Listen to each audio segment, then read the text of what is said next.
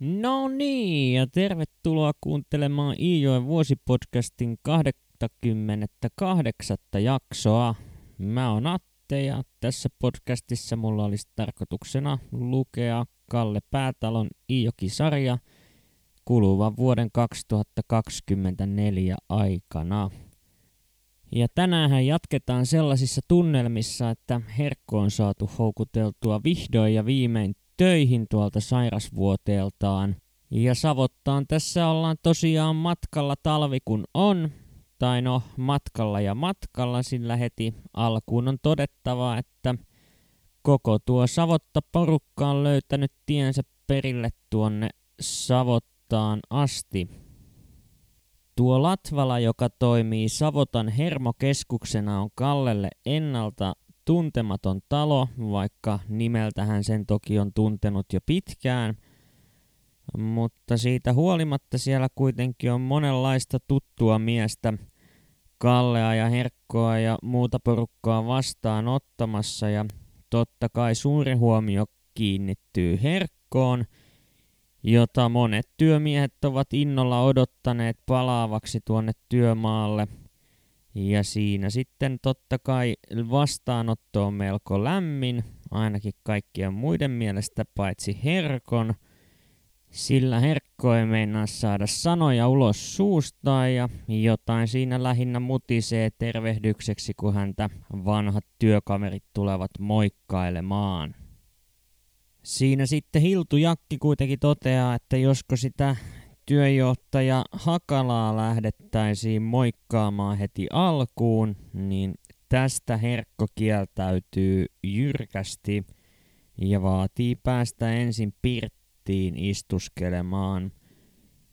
Jakki tähän sitten taipuu ja Herkko painelee sinne kahvipöytään Pirtin puolelle, mutta eipä siinä kauaa ehdi aikaa kulumaan, kun sana Herkon saapumisesta on sitten löytänyt tiensä Hakalan korviinkin asti ja hän sitten pamahtaa sinne pirttiin ja alkaa vaatimalla vaatimaan, että Herkko tulisi tuonne kamarin puolelle hänen kanssaan juttelemaan, mutta ihan hirveä helppoa tämä Herkon taivuttelu ei ole, mutta hän sitten lopulta suostuu, mutta pyytää vielä Hakalaa odottamaan hetkisen, jotta hän voi piipahtaa Kallen kanssa nopeasti pihalla.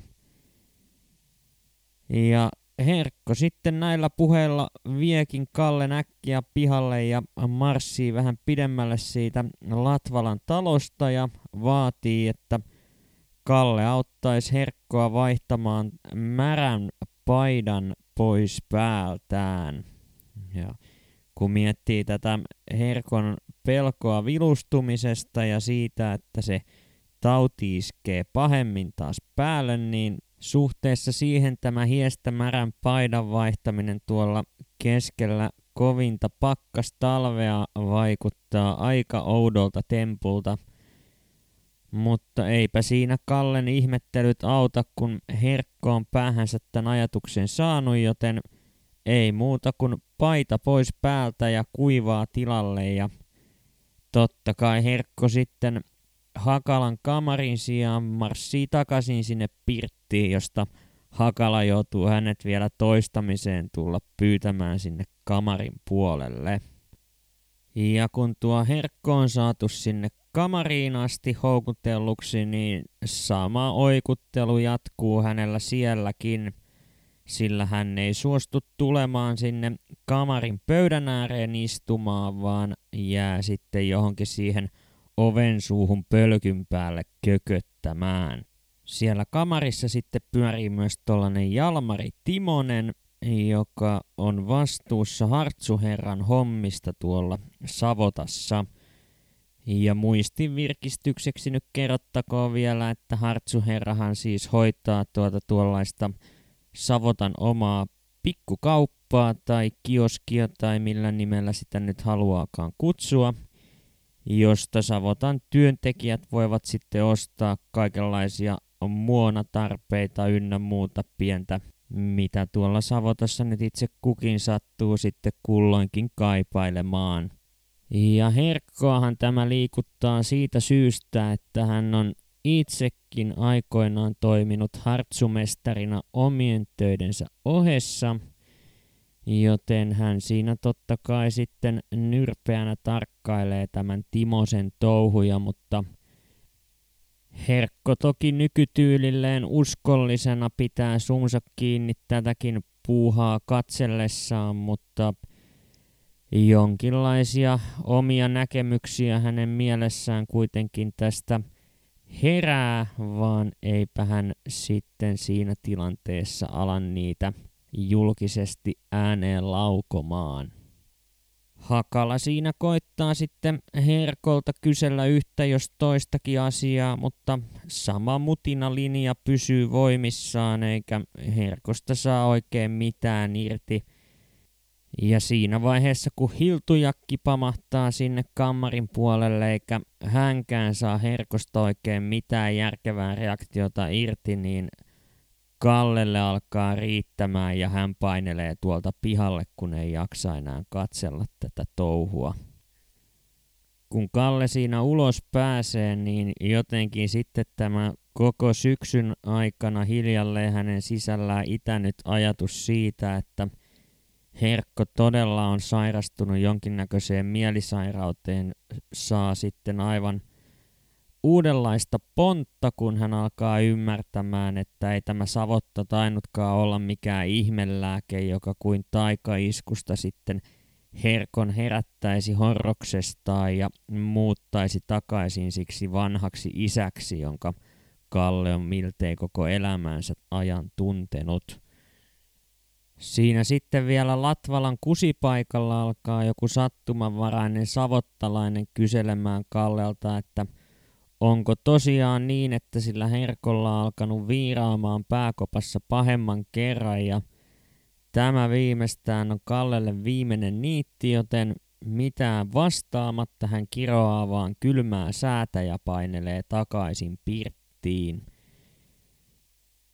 Ja kun Kalle pääsee tuonne pirttiin sisälle, niin käy ilmi, että siellä on parhaillaan viritteellä tuollainen lotto lottopeli, joka ei suinkaan ole suomalaisille tuttu perinteikäs seitsemän numeron lotto, vaan siellä kukin pelaaja voi sitten ostaa itselleen yksittäisiä numeroita, joita nostetaan hatusta, jonka jälkeen sitten toisesta hatusta nostetaan lappu, jossa mahdollisesti, jos arpa on, niin suosii lukee, että – Kyseinen numero on voittanut jonkinlaisen palkinnon.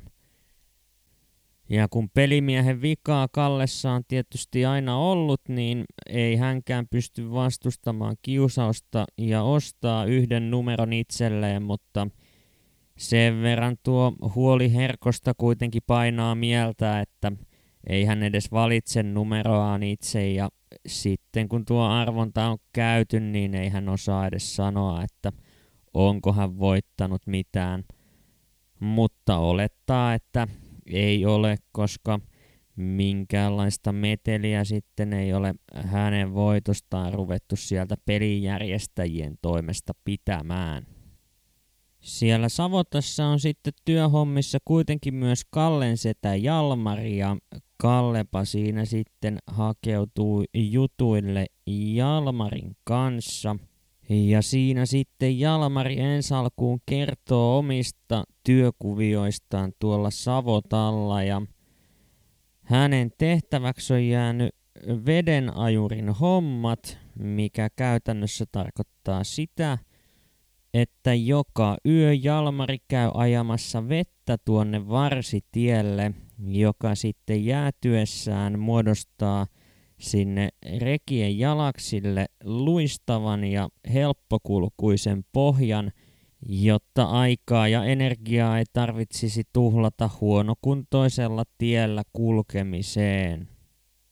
Vaan eipä se sitten Jalmarikaan kykene olemaan kysymättä noista herkon vaivoista ja hänkin hyvin suorasanaisesti utelee sitä, että – onko se herkko mennyt päästään vähän jotenkin vinksalleen ja Kallehan se joutuu Jalmarillekin myöntämään, kuten niin monelle muullekin henkilölle, että ihan ei ole isällä nyt kaikki kunnossa.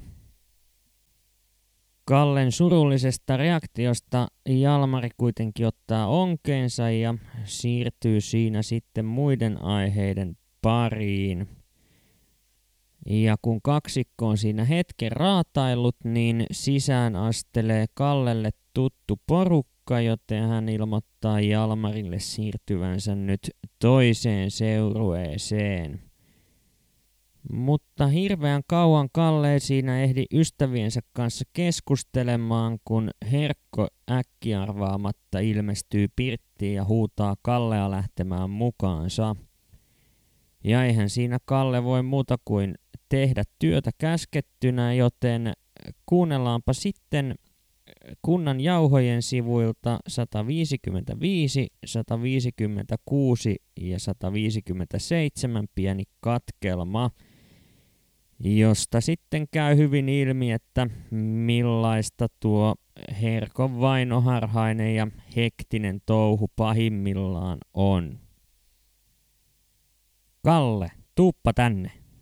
Isä oli tullut ovesta ja kääntyi sanottuaan takaisin. Seurasin perässä. Porstuassa isä vilkuli joka puolelle ennen kuin otti repun naulasta ja ulos kiirehtiessään kähähti. Mennä äkkiä! Isä kiirehti rakennusten solaa kohti, jonka kautta olimme edelliselläkin reissulla kulkeneet. Hän pysähtyi saman halkopinon taakse, jossa olimme käyneet vaihtamassa paitaa. Ääni ja koko mies tärisivät, kun hän kumartui aukaisemaan reppua. Nyt on täysi vilustajainen päällä. Rupesi vielä pistämään. Voi hyvä Jumala, että meni terveys tähän jammaan ja toiset sen kun kompeiloo ja halaveerovaa. Etkö hoksinut, miten Timone aina kun tuli hartsumakasiinista kamari alkoi heti minua ivata ja nokerella? Ei, sehän puhuu sulle ihan tavallisia asioita. Vai tavallisia? Sehän kun seiso siinä uunirintaa vasten, matki koko ajan minua muka hytisi ja nälävi minua hartsuhommista. En niin tollo että en hoksisi tuommoisia. Ja sitten kun ne silmittelee toisiaan, niin terävässä päässä kuin pirtissä. Vähemmällä jo hoksisi, että niissä on joku merkitys. Mm, kyllä se Timo sparkai. Ja ilikiää vielä sillä lailla nauraa virnistellä. En ollut mielestäni pahimpia lotisioita, kun olin terve. Mutta oothan itekin sanonut, että Hartsumakasiinissa olo on talvella kylmää hommaa. Muistathan silloinkin Harjajoen kämpällä. Isä mylläsi reppuaan kiivain liikkeen ja katkaisi puheeni. Mutta en ole eläissäni kompellut sairaille ihmisille enkä huono-osasia halaveerannut. On sen verran muita huonompana kasvanut, että en sitä aikaa unneota enkä erehdy tekemään toisille samalla lailla, mitä mulle ja meille ukkelin sakille tehtiin. Mihin se Riitusen tärpättipullo oikein kätki? Litteä pullo löytyi ja isä työnsi sen minulle. Aukaistessaan puseronsa nappeja hän läähätti.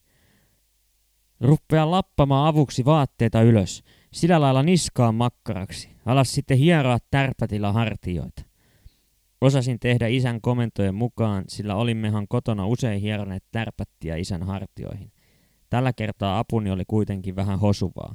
Sain sentään lopulta tärpättiä kourakuppiin ja sukellutin käteni paidan alle. On riskinä, ettei ala vielä enempi vilustaa. Hiero kovasti ja joka paikkaa hartioille. No, lopeta joku rupesi ihoa kuumuuttamaan. Yhä täristen isä paineli paitansa helmoja housuihin ja oikoi ja napitti muita yläpään vaatteita. Laita pois tärpätti ja kopeloi kässiisi konjakkilasi. Ota ryypyn niin lämmittää sisuksia. Ryypättyään konjakkia pullon suulta isä selvästi rauhoittui. Vapina loppui äänestä, ja kun lähdimme palaamaan, hän sanoi, eläkä taaskaan huutele, missä käytiin.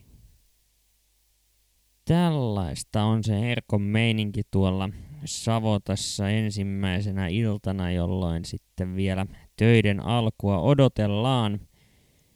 Ja siinä kaksikko paineli totta kai takaisin Pirttiin tämän tärpättilääkintäoperaation suoritettua, mutta ihan hirveän kauan siinä ei ehditä istumaan, kun Herkko vaatii Kallea jälleen lähtemään mukaansa pihalle ja tällä kertaa sinne ei lähdekään reppua mukaan, sillä Herkko haluaakin vaan kysästä Kallelta, että onko Kalle sattunut näkemään tauriaisherkkoa, jonka pitäisi olla myöskin tuolla Savotassa töitä tekemässä.